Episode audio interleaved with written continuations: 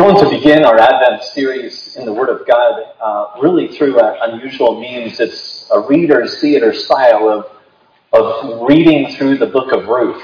And this is going to involve all of us together this morning, but I've asked a few among us to come and help illustrate and help to read the book of Ruth together for us. And so in a moment, some uh, folks are going to join with me here on the stage. And by the way, if you're speaking on the stage, feel free to move the microphone and the music stand wherever you need it, right around there.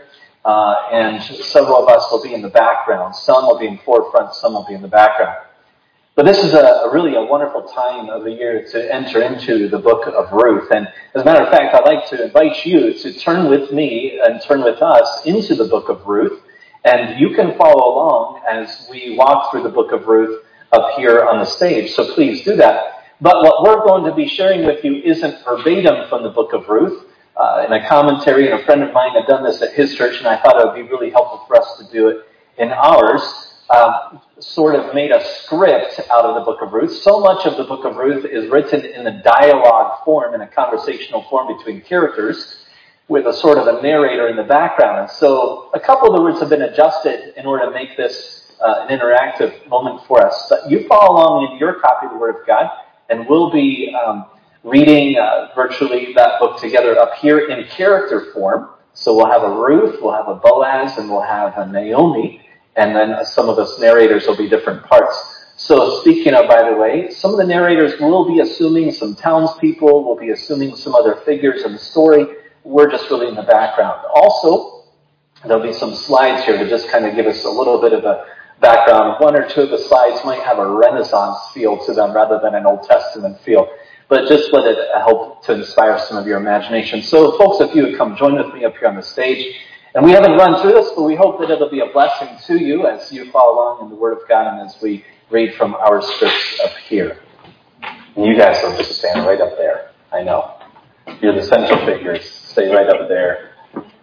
Everybody else set? You got your microphone. Back in the days when the government of Israel was in the hands of tribal chieftains, a severe famine struck the land. It was so severe that a certain family of Bethlehem and Judah, made up of a man and his wife and their two sons, moved to a country of Moab where they intended to live as resident aliens. The man's name was Elimelech, and his wife's name was Naomi, and the names of his two sons were Mahlon and Chilion. These were Ephrathites of Bethlehem and Judah who crossed over into the country of Moab, where they remained for quite some time. While they were there, Elimelech, Naomi's husband, died, leaving her alone with her two sons. Eventually, both men married Moabite women, with whom they lived for about ten years in the country of Moab. But then these two men, Mahlon and Chilion, also died, leaving the woman without her two sons and without her husband. One day, while they were still in the land of Moab, Naomi heard that the Lord had taken note of the plight of his people and that he had provided them with food. So she decided to pack up and with her two daughters-in-law to leave the country of Moab. Together with the younger women, she left the place where they had been living and set out on the road back to the territory of Judah. But then Naomi stopped and turned to her daughters-in-law. You really should turn around, both of you and go back to the homes where you grew up. May the Lord reward your kindness to those who have died and your kindness toward me by dealing just as kindness with you. May the Lord provide security for both of you, each in the house of your own husband. As she kissed them both goodbye, they broke down and wept. We can't do this. We will go back with you to your people. But you must go back, my daughters. Why should you go with me? Is it possible for me to have any more sons whom you might accept as your husbands? Go back, my daughters, go back. After all, I am an old woman, too old to marry again.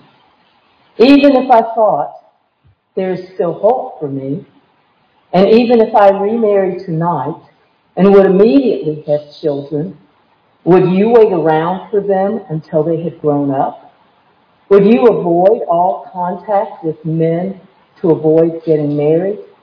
No way, my daughters. My pain is far greater than yours because the Lord has been against you. Orpah kissed her mother-in-law goodbye, but Ruth refused to let go of her. Look, your sister-in-law has turned around and is going back to her people and to her God.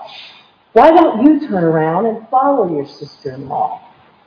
Please don't pressure me to abandon you, to turn around, and to stop following you. I promise that wherever you go, I will go. Wherever you spend the night, I will spend the night. Your people are my people, and your God is my God. Where you die, I will die, and there I will be buried. May the Lord bring his curse upon me, if anything, even, even death itself separates you and me. When Naomi realized how determined Ruth was to go with her, she stopped arguing with her, and the two of them resumed their journey in the direction of Bethlehem. When Naomi and Ruth reached Bethlehem, their arrival created quite a stir among the city's population. Can this really be Naomi? The women asked, Please, don't call me Naomi. which means pleasant. Call me Mara instead, Which means bitter. Because today has made my life extremely bitter. I was full when I left this country, but the Lord has brought me back empty. How can you call me Naomi when the Lord has testified against me and when today has brought me such misfortune? So this explains how Naomi returned from the land of Moab, accompanied by Ruth, her Moabite daughter-in-law. Now it happened to be the beginning of the harvest season when Naomi and Ruth arrived at Bethlehem. Now Naomi had a relative through her husband whose name was Boaz. He was an extremely rich and influential man who happened to be a member of the same clan as Elimelech. Ruth, the Moabite, turned to Naomi. Please let me go out to the field to scavenge for ears of grain behind someone who might be gracious to me. Go ahead, my daughter. So Ruth went out to the field to scavenge behind the people who were harvesting the grain. As luck would have it, she just happened to come to the field that belonged to Boaz, the relative of Elimelech. Before long, Boaz arrived from Bethlehem. May the Lord be with you. He greeted his harvesters. And may the Lord bless you. They replied, Then Boaz asked the foreman of the harvesting crew, To whom does this young woman belong? She is a young Moabite woman. She is the one who came back from the country of Moab with Naomi. She requested of me, please let me pick up the leftovers among the sheaves behind the harvesters. She has been standing here ever since she arrived early this morning. She has hardly moved. Then Boaz turned to Ruth. Listen carefully to me, my daughter. Don't go to any other field to scavenge. Don't go anywhere else. Join my crew of young women over here. Keep your eyes on the field where they are harvesting and follow them. In fact, I have given orders to the men that they are not to harass you. When you get thirsty, feel free to go and drink from the containers of water which the young men have drawn. When she heard this, Ruth fell down on her face and bowed low to the ground. Why have you treated me so kindly? Why have you paid such attention to me? After all, I am a foreigner.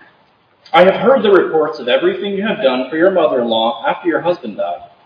I am aware that you left your own father and mother and your native land and have identified with a people about whom you, whom you previously knew nothing.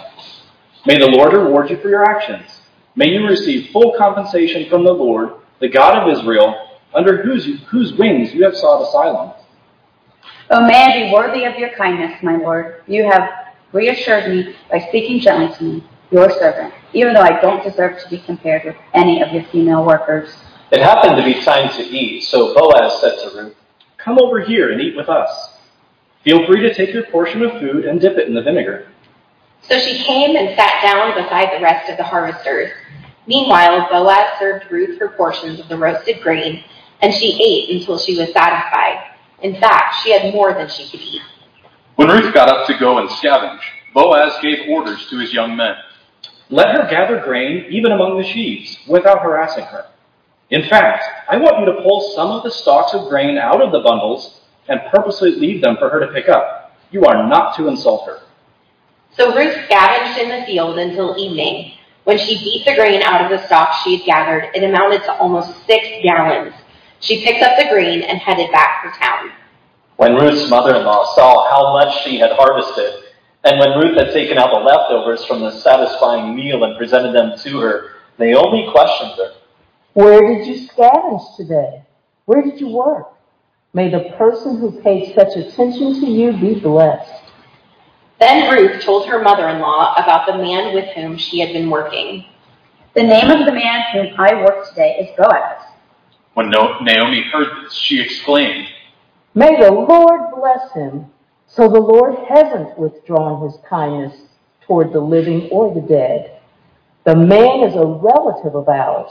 In fact, he is one of our kinsman redeemers. Oh, there is something else he said. He said to me, You may join up with my servants until my whole crop has been harvested. Then Naomi said to Ruth, her daughter-in-law, Look, my daughter, it would be better if you went out with his crew of women. That way you won't be violated in another field. So Ruth joined up with Boaz's female workers and scavenged after all of them until all of the barley and the wheat crops had been harvested. Meanwhile, she lived at home with her mother-in-law. One day, Naomi's Ruth, Naomi Ruth's mother-in-law approached her. My daughter, isn't it up to me to find a place for you where you will be secure and well provided for? Look, there's Boaz, the man whose crew of women you joined. He is a close relative of ours. Look, tonight he is planning to winnow the barley on the threshing floor. Go, take a bath, put on some perfume, get dressed up in your best clothes, and go down to the threshing floor. Be careful you don't let the man know you are there until he has finished his evening meal. When he goes to bed, take note of the place where he is lying. Then go over to him, uncover his feet, and lie down yourself. He will tell you what to do. Whatever you tell me, I will do. So Ruth went down and did exactly as her mother-in-law had instructed her. When Boaz had finished eating and drinking, he was in fine spirits. Before long, he went and lay down at the far end of the pile of grain. Then Ruth snuck up to him, uncovered his feet, and lay down herself. Around midnight, he was cold, and groping for his covers, he was shocked to find a woman lying at his feet. Who are you? I am your maid, Ruth. Now spread the quarter of your covering over your maid. After all, you are a kinsman redeemer. May the Lord bless you, my daughter. Your latest act of kindness is even more impressive than your previous actions. You have refused to go after young men in their prime, regardless of whether they were rich, poor, or rich. Listen, my daughter, don't be afraid. I promise to do for you anything you request. The fact is, all of the leaders of this town know that I am an honor, know what an honorable woman you are. Now it is certainly true that I am a kinsman redeemer, but there is another man who is a closer relative than I am. Stay here for the rest of the night. Then in the morning, if he agrees to redeem you, fine. Let him do so. But if, but if he prefers not to redeem you, then, as sure as the Lord lives, I promise to do so myself. So go on, lie down until the morning. So Ruth lay there at his feet until morning. Before it was light enough for people to recognize each other, she got up. Then Boaz said to himself, No one is to know that the woman has come to the threshing floor. As Ruth was about to leave, he said to her, Give me the shawl you are wearing. Here, hold on tightly. So she held out her shawl while he measured out six scoops of barley. When he had put it on her shoulder, she headed back to the city. Then Ruth returned to her mother-in-law. Who are you? My daughter? So she reported to her everything the man had done for her. And then she added, He gave me these six scoops of barley. You must not go back to your mother-in-law empty-handed, he said. Stay here with me, my daughter, until you find out what happens. Rest assured, the man won't relax until he can settle the issue today. Meanwhile, Boaz had gone up to the town gate. While he was sitting there, he caught sight of the kinsman redeemer about whom he had spoken passing by. Come over here, Mr. So and so. Sit down. So he came over and sat down. Then Boaz rounded up ten men who were the members of the town's council. Sit down here. So they sat down as well. Then he reported to the kinsman redeemer, Naomi has returned from the country of Moab. Now she has decided to sell the plot of land that belonged to our relative, Elimelech. I thought I'd present my proposal to you in this way. Make the purchase in the presence of the men who are sitting here, these elders of my people. If you would like to redeem it, go ahead. Otherwise, tell me so I know. After all, you are the first in line to redeem it, and I am next. I will redeem it. Oh, by the way, when you claim the land from Naomi and from Ruth the Moabite woman, I will claim the widow of the deceased in order to preserve the name of the deceased on his estate. In that case, I am unable to redeem it, because I would thereby jeopardize my own estate. Go ahead. You may assume my role as kinsman redeemer. I am unable to do so. This is the way cases involving the redemption or exchange of property used to be handled in Israel. To legalize any transaction, one of the parties would take off his sandal and hand it to the other. This is how deals were formalized in Israel. So after the kinsman redeemer had said to Boaz, You may make the purchase yourself. he took off his sandal. Then Boaz announced to the elders and to all of the people there, Today you are witness to the fact that I hereby have acquired from the hand of Naomi everything that belonged to Elimelech, as well as everything that Chilion and Mahlon owned. And, more importantly, I have also acquired Ruth, the Moabite woman, Mahlon's widow, so that she may become my wife, and so the name of the deceased may be preserved on his estate. Now the name of the deceased won't be removed from the family tree, nor from the gate of his hometown. You are witnesses to today. Then all of the people who were in the gates, that is, elders, answered, We are witnesses. May the Lord make the woman who is entering your home as fruitful as Rachel and Leah, both of whom he established within the household of Israel. May you accomplish great things in Ephrathah, and may you become famous in Bethlehem. May our house be like the house of Perez, whom Tamar bore to Judah, because of the offspring which the Lord will give to you through this young woman. So Boaz married Ruth, and she had become his wife. When she had when he had intercourse with her, the Lord enabled her to conceive, and she gave birth to a son. Then the women said to Naomi, Bless the Lord, he hasn't left you without a kinsman redeemer today. and may his name become famous in Israel, May he restore to you the joy of life. and may he be your support when you are old. After all, your daughter-in-law, who loves you so deeply and has given birth to him, she is It's better, for you than seven sons. Then Naomi took the child and held him to her breast, and she became his foster mother. The women of the neighborhood joined in the celebration. A son has been born to Naomi. They gave him the name Obed. He became the father of Jesse, who was the father of David. This is the family line of Perez. Perez became the father of Hezron. Hezron became the father of Ram. Ram became the father of Aminadab. Aminadab became the father of Nahshon. Nahshon became the father of Salmon. Solomon became the father of Boaz. Boaz became the father of Obed. Obed became the father of Jesse. And Jesse, And Jesse became the father of David. Well, thank you for being on that journey with us. Thank you all. So remain in your Bibles in Ruth chapter 1. Likely many of you have read this in preparation for our series. Let me get my Bible a second.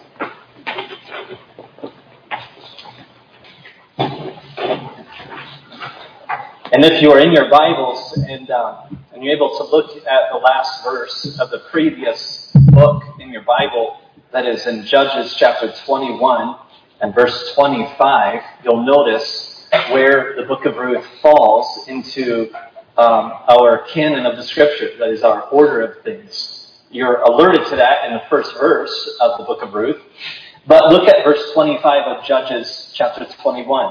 In those days, there was no king in Israel. Everyone did what was right in his own eyes. Continuing on into Ruth chapter 1. In the days when the judges ruled, there was a famine in the land, and a man of Bethlehem in Judah went to sojourn in a country of Moab, he and his wife and his two sons.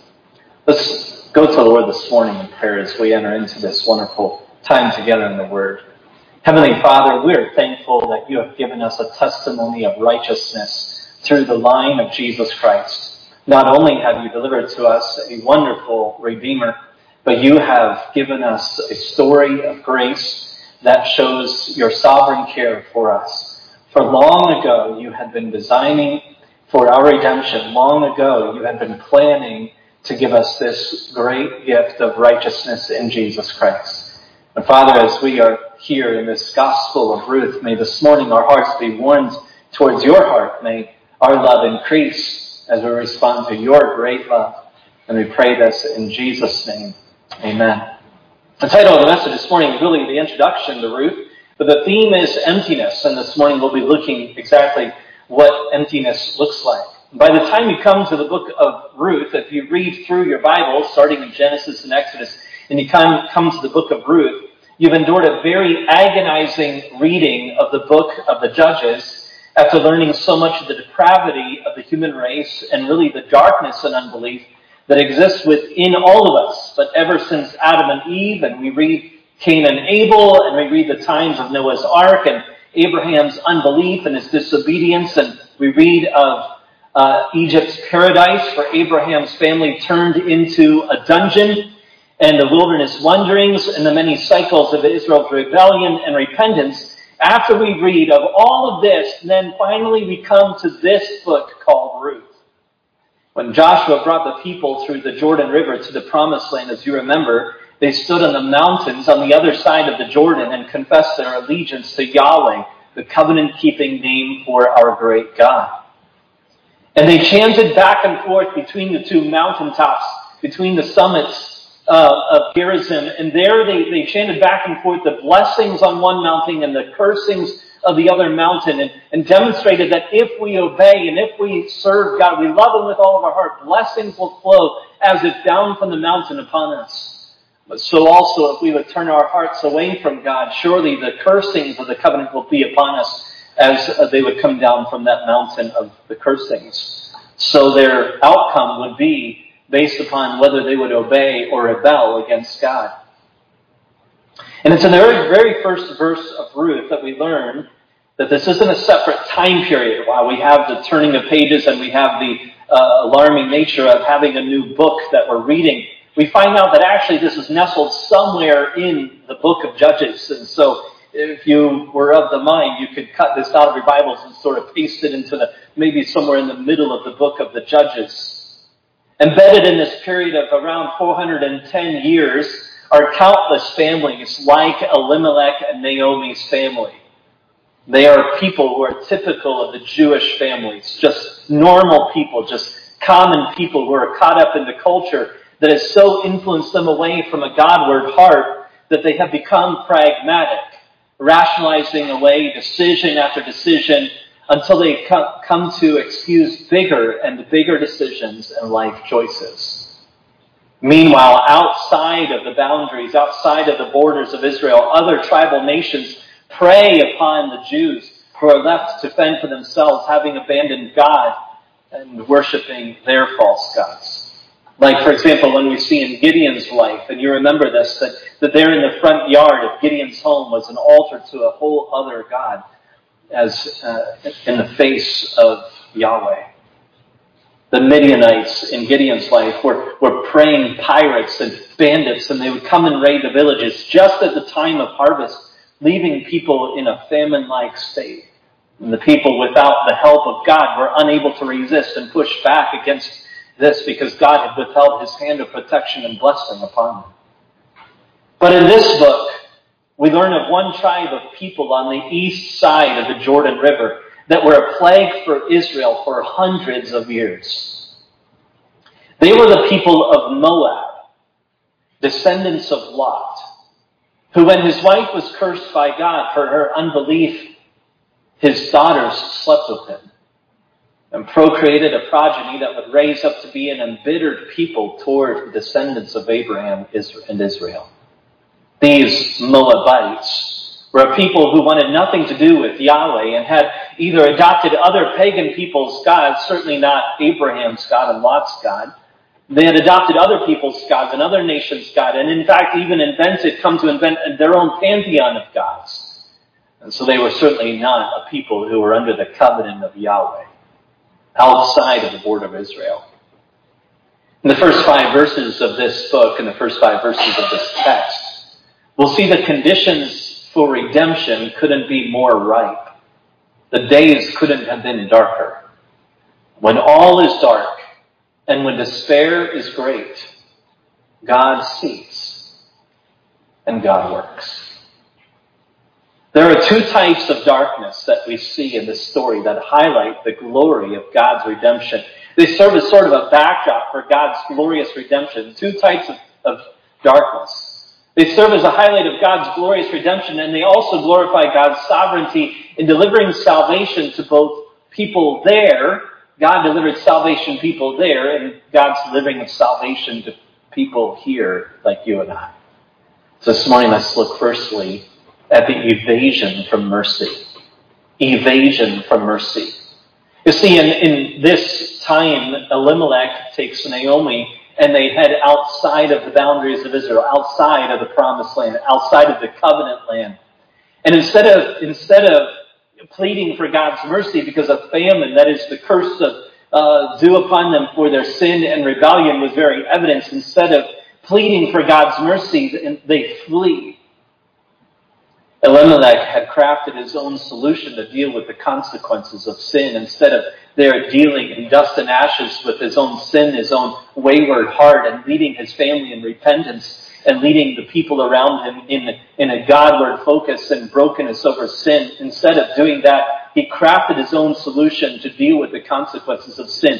And really, Jonah like ran away as far away from the covenant keeping God as he thought he could and he went to a place that we had said is, is Moab. And Moab was exactly where not to go.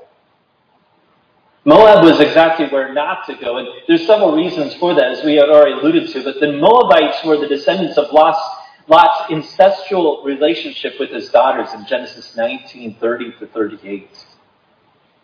And secondly, the Moabites were a people who resisted Israel as they sought to move forward towards the promised land. You remember they are freed by God's uh, wonderful, miraculous way through from the Egyptian slavery and they move up towards the promised land. And really the easy way to go is really to go through the Moabite territory into the promised land. But the Moabites would resist them and not give them passage according to Numbers 22 through 24. But also the Moabite women in, in Numbers 25, 1 through 9, as the Israel was was dwelling in the wilderness, the Moabite women even sought to seduce Israel's sons and thereby even jeopardize and compromise that which God had commanded them not to take a life from another nation. Moses was clear, uh, specifically clear in Deuteronomy 23, 3 through 6, when he, when he proclaimed the, the blessings of the covenant and the provision of the covenant that God had made with Israel that although in distant ways the relatives would seem to be in some way Israelite, that is through Lot, through Abraham's family, that they were cut off, they were excluded. There was no part of them that were to be part of God's covenant with the people of Israel. Then lastly, there was a very wicked and, and powerful king named Eglon, and he had long oppressed Israel according to, to Judges 3, 15 through 30 a very despicable man. For these five reasons and more, this was exactly not the place to go when you need provision and protection. But you know, we are, we are prone to not just evade the work of God in our life when God convicts and moves in our heart, that will lead us to repentance, we are, we are prone not only to evade the work of God, but we're even prone to evade His merciful work in such a way that we will do the absolute worst thing in order to escape His grace. We will go, we will invent, we will do whatever it takes to avoid God's mercy, including doing the one thing we shouldn't do. And Elimelech moves to Moab with Naomi. And really, there's a theme throughout Scripture, as it is a theme really throughout the history of humanity and really a sub theme in the microcosm of our own little narratives of our own lives. And it is that it is um, this theme of running away from grace. And this certainly becomes a very major theme when it comes to the crucifixion of our Lord. We would rather murder God than bow down to Him. And we did. And not only did we crucify God, not only did we kill God, but we executed Him in the most horrific manner, so as to say, no way. There's no way that you're going to be my Savior. No way you're going to be my deliverer. There's no way I'm going to be restored in repentance and to renewal and redemption in you. No way. I will do anything but, including killing the Messiah. If you want to know something about how unbelieving your heart is apart from the work of grace, just keep your eyes fixed on the crucifixion and the foreshadowing of unbelief in the book of Judges. Elimelech's name means my God is my king. Now, didn't we just read in the last verse of the book of Judges that Israel had no king? Here, incredibly and providentially, and certainly spiritually, the, the Holy Spirit inspires this and to signify, to alert us that here within the very beginning of this book, that there is a signal that there is at least the, the foundation of faith that needs to be there in, in the heart of God's people, and that is that my God is my king. How, how, how interesting is it that Elimelech would turn away from his very name's sake? He would turn away from his very name in his unbelief and his seeking after his own solution uh, rather than repenting Praise the Lord. And Naomi's name means pleasant, but even more so than that, it's taken from the words that really put together the kindness of Yahweh. Naomi's mean, Naomi's name literally means the kindness of Yahweh. Both prove to be types of us. When we bear one name, what is our behavior like? These people even have nice names. They are normal people just trying to work out their problems. If anything, their names and their background reflect some level of blessing and returned devotion to God. But not only are their names signifying of something that seems familiar to us and that is being called into the blessed favor of God, but their, their address is actually really familiar to us. Their address is very special. They were of the tribe of Ephraim. They were Ephrathites, which means the region that they lived in was the area of Bethlehem. Bethlehem, meaning the house of bread. Here we have a, a place where, where there's an abundance of bread, where the, the, the, wheat fields and the barley is all around them. It's, it's just abundant and overflowing, and really a capital for, for, that, uh, for that region of, of great supply and a signal of God's great favor and blessing. These people of all people should have been living in the blessing, living up the blessing and favor of God and the riches of God's merciful kindness to them, in his faithful covenant towards them. These people were, they were in church. There were people who were, who were people of God, so to speak. These people were in the covenant, and not only that, but they were in the middle of the covenant. They were in the blessed place of Bethlehem that will soon have promise. This place was supposed to be a place of great bounty, the Lord's blessing.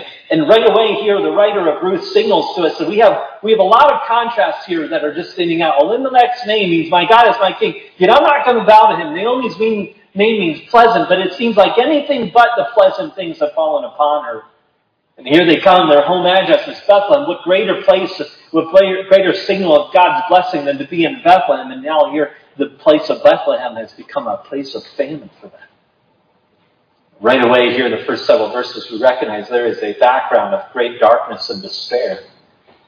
And Micah, this makes Micah's prophecy, prophecy so great when we come to it in Micah 5 verse 2. Micah, the prophet hundreds of years later, would prophesy that this very same town, Bethlehem of Ephrathah, would, would bear out a son who would be our Messiah. And he would say, But you, O Bethlehem of Ephrathah, you who are too little to be among the clans of Judah, from you shall come forth for me one who is to be ruler in Israel, whose coming forth is from old, from ancient days. You see, the foundation for our salvation was being put into place here in the, these first few verses in Ruth. While we want to quickly run past the first five verses and get into the drama of the story and the loyalty of Ruth and the dynamics of God's blessing, let's not overrun this, this foundational thing where the, in these first few verses in Ruth, there is, there is immediate salvific redemption for these troubled people. So we see the evasion from mercy. But secondly, we see a great theme here. And this is a theme, probably a, really great theme for the book of Ruth. And if you take notes in your Bible, write this across. Emptiness and fullness, but emptiness here. And secondly, we find that this, this darkness, there's two types of darkness, the evasion of mercy from mercy, and there's also an emptiness of condition. Also in these verses we find out now something very personal, very troubling happens to these people. Elimelech dies, and so do his two sons. We find out that, that they've been living in Moab for, for about 10 years' time so far, and, and life, and, and here they've taken on, you know, these Moabite daughters, these Moabite women as, as daughter-in-laws and daughters, and these men we find out that in this 10 year time, these sons have not been, been able to produce an heir. There's emptiness. There's emptiness in Bethlehem. There's emptiness in the womb. There's emptiness in faith. And there's empty seats around the table. Emptiness. Great, great emptiness. The problem doesn't appear to be with the woman. I, would like to suggest that that um, while we're getting into some unstated and, and silent territory, we, we know that later on Ruth is going to bear son. And so there's a suggestion here that barrenness is caused by the sons and not by the Moabite women. You see, these men, the men of this family, were dead twice. Firstly, by not being able to have any progeny, and secondly, by succumbing to some sort of deadly fate layer upon layer, we find the writer of, of Ruth just laying on just this emptiness and emptiness and emptiness, darkness and famine and, and barrenness. So layer upon layer is the consequence too. We're finding that as we look into this word in Ruth, we find it's not only just layers of circumstantial emptiness, but layers, really, these are all telling of the signs of the layers of unbelief and disobedience. One cannot calculate the deadness that sin brings, even into a believer's life. You see, there is death and there is dying in every sin and every part of every sin. Sin is always deadly and severely costly. Many of the consequences for sin cannot be foreseen or or prepared for. But certainly, you've lived long enough to, to recognize that. But so often, how, how easily we forget this.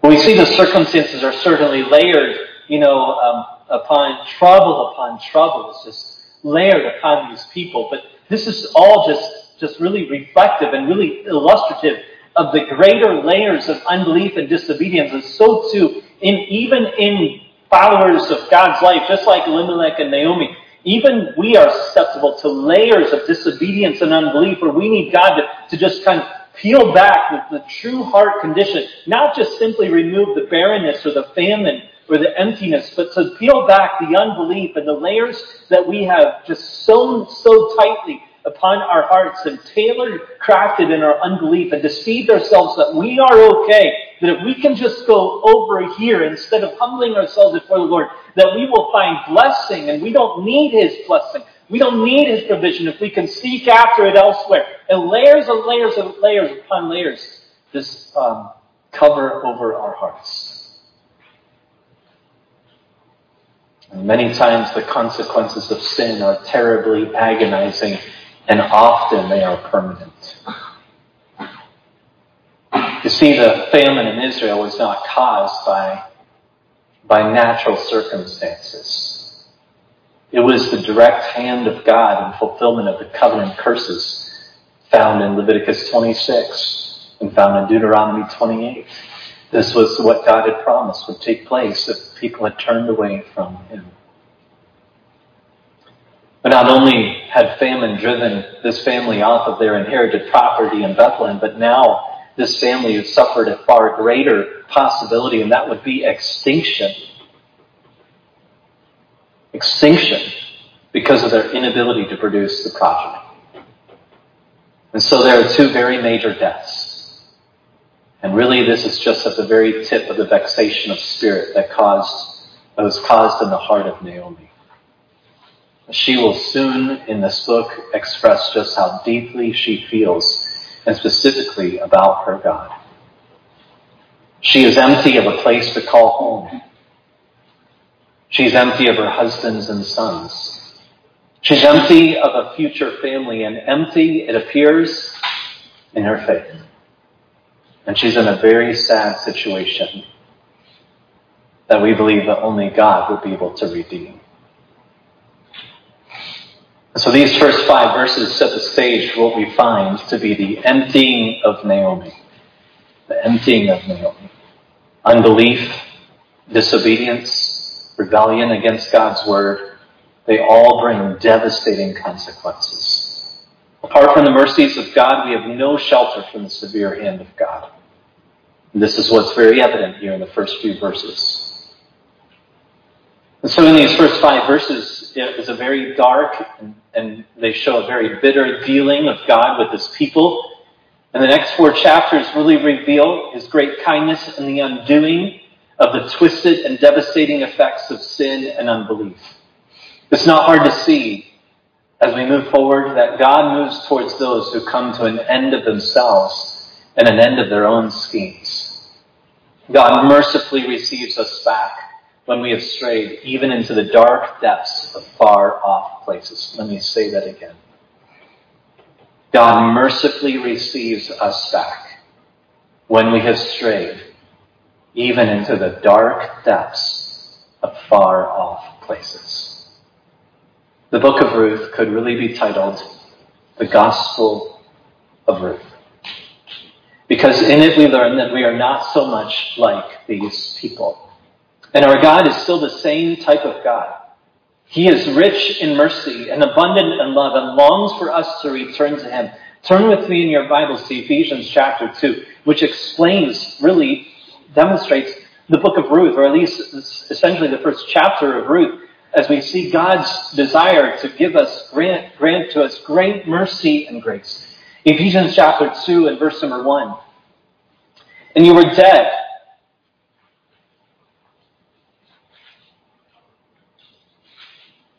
In the trespasses and sins in which you once walked, following the course of this world, following the prince of the power of the air the spirit that is now at work in the sons of disobedience, among whom we all once lived in the passions of our flesh, carrying out the desires of the body and the mind, and were by nature children of wrath, like the rest of mankind.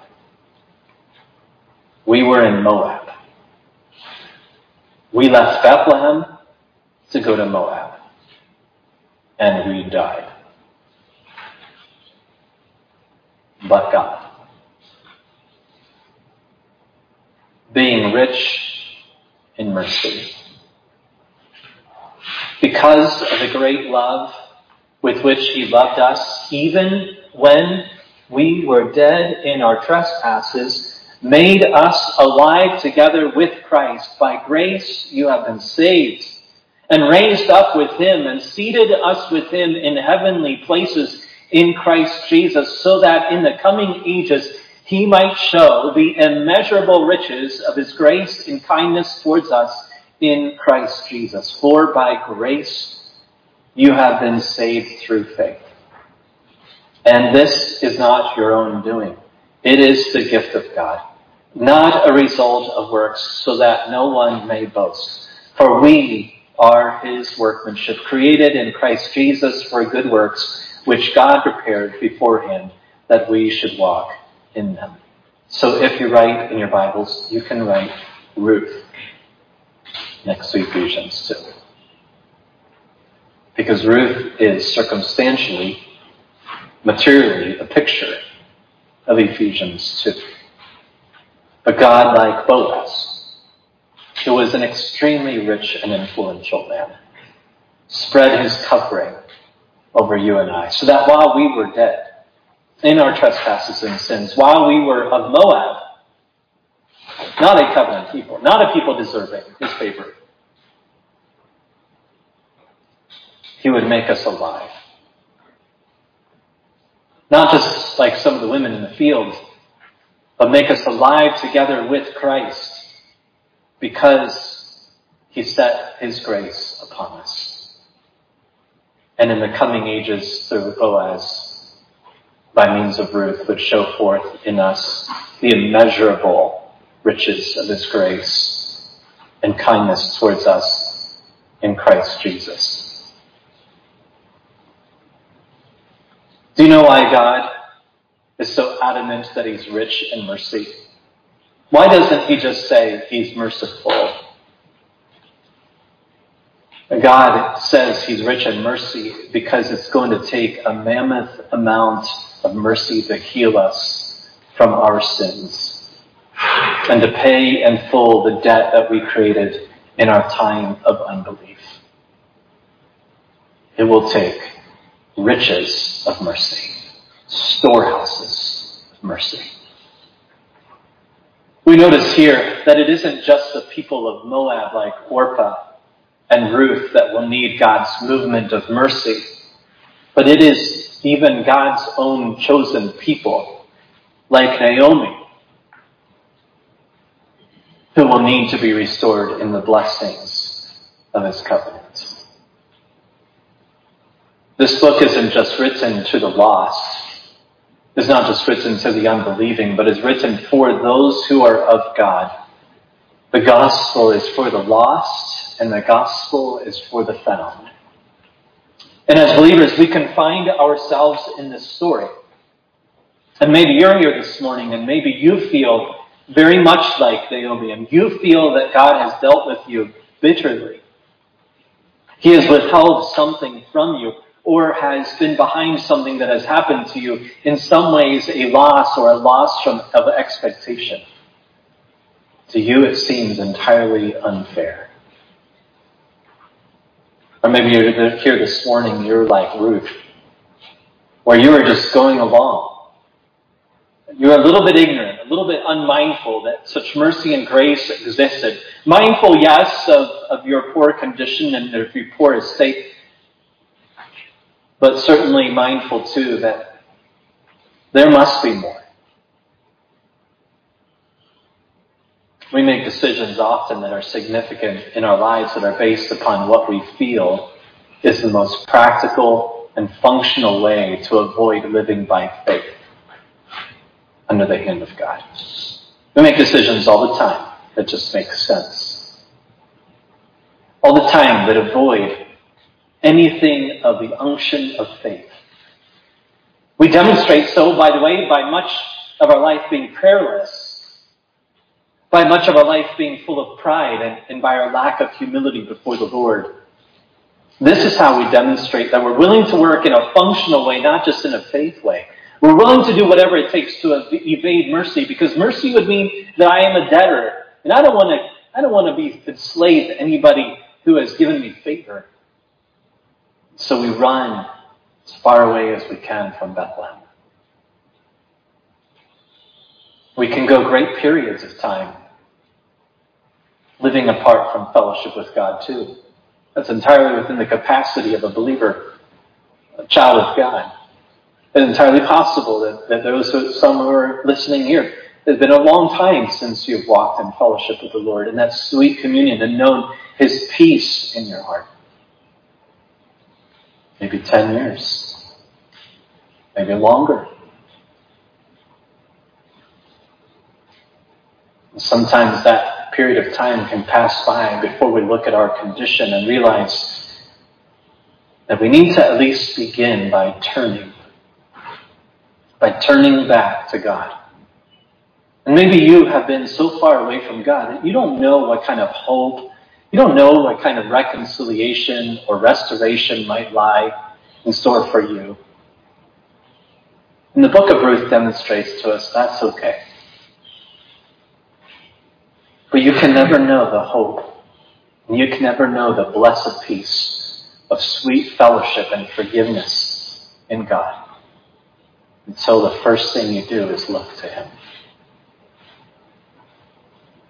We might not believe, and you might be sitting here and not really believe that there is a whole lot of hope for you in your circumstance or in your life. You not, might not believe that there's a lot of restor- that there's a lot that can be restored. Some things seem so permanent. How can anything be put back in its place? Relationships have been far too strained and, and your ways of living have become far too embittered. You might not really believe there's a whole lot that God can do for you.